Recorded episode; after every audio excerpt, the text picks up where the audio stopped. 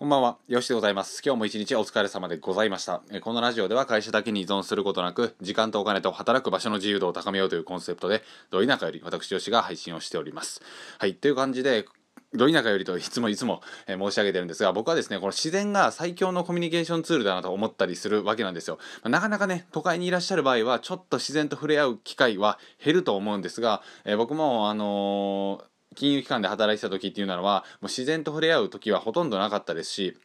うん、なんかね、ずる休みして、えー、ケベを使って行った鎌倉で海見たぐらいですかね。海を見に行ったというふうなぐらいでございまして。でもね、あの、家族いらっしゃる場合はね、本当におすすめでございます自然は。というのもキャンプがね僕は大好きなんですけどずっとその家にいたらテレビ見てると思いますし YouTube 見たりスマホをいじったり、うん、してしまうと思うんですよね。でも自然に行ったらそういったことはね一切できなくなりますしあとはねその目の前にいる人と喋ったりだとか、まあ、いろんなコミュニケーションを取ったりだとか、えーまあなかなかねずっと喋り続けることってないと思うんですよ。うん喫茶店に行った時ぐらいですよね。でも周りは騒がしいですし、えー自然の中で囲まれながらそういった会話をするっていう風なのは本当にねこの、まあ、田舎に限ったことではないんですけど自然に囲まれるっていう風なのは本当にいろんな意味でメリットがあるんじゃないかなと思います。でそのまあ疎遠になってきたりするじゃないですかコミュニケーションであったりね。うん、でまあネットでやり取りしたりだとか、まあ、今のご時世ほとんどの人と会えないと思いますし。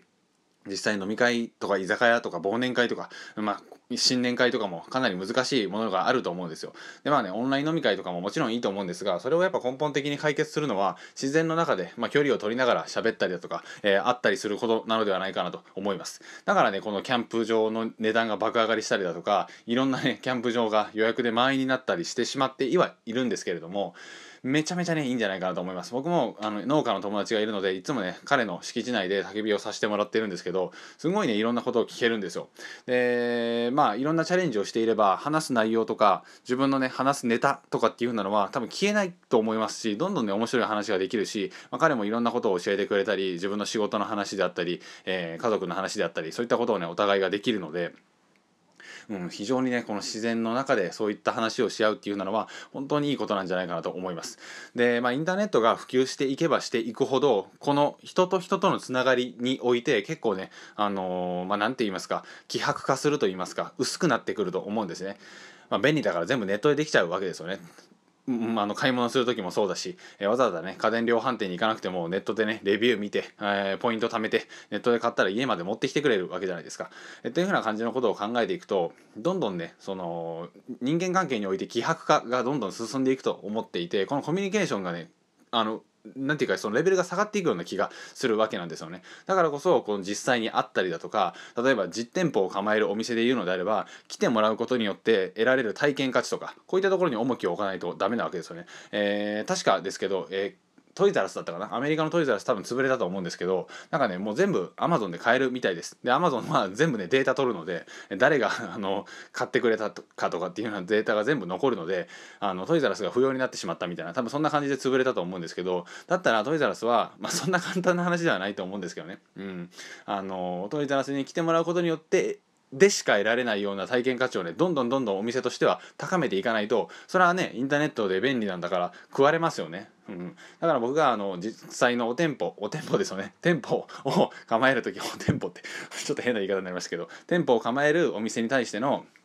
あのコンサルティングをするさせていただく時はこの来ていただくことによって得られる体験価値じゃないとダメなんですよね。じゃないとっていうか逆に来ないと得られないようなうん、行ってじゃあ実際その商品を手に取って遊んでみて自分の、えーライフスタイルに合うかどうか全部確認できるみたいな。そういったのがあるからこそ行く意味があるしお店に足を運んでもらえるようになっていくわけなので、えーインターネットでコミュニケーションが希薄化してきた。じゃあ次はコミュニケーションに重きが置かれる時代だと。えじゃあ実際にお店に来てもらうためにはみたいな、えーまあなんかねその自然のキャンプの話からどんどん飛躍しましたけどそれぐらいね体験価値っていうものは高めていかないといけないしコミュニケーション重きを置いていかないといけないし仕事の面で言うのであれば、えー体験価値ですよね。じゃあ、えープライベートの面で言うのであれば自然に囲まれながら人と出会えるような自然に囲まれてうん、あの話を進めていったりだとかいろんなねあの、まあ、たわいもない話でも全然いいと思いますけど人とコミュニケーションを取ることが大切なんじゃないかなと思ったのでこのラジオを撮らせていただきました。どうでしょう？なかなか今は飲み会もしづらいと思いますし忘年会もないんじゃないかなと思うんですけどうん、よかったらね、あのーどっかの公園であったりどっかのキャンプ場、まあ、デイキャンプでも全然いいと思いますし昼間だけでもねあったかいですのであの友達と、えー古くからの友人と会ってみて喋ってみられるのはいかがでございましょうか、えーそこでね、あのストレスも一気に解放しながらコミュニケーションに重きを置いて、えそしてそれを仕事に生かすというふうなのは僕の中で非常におすすめですのでこの音声として撮らせていただきました。はい、というような感じで本日も一日お疲れ様でございました。また次回の放送でお会いしましょう。さよなら。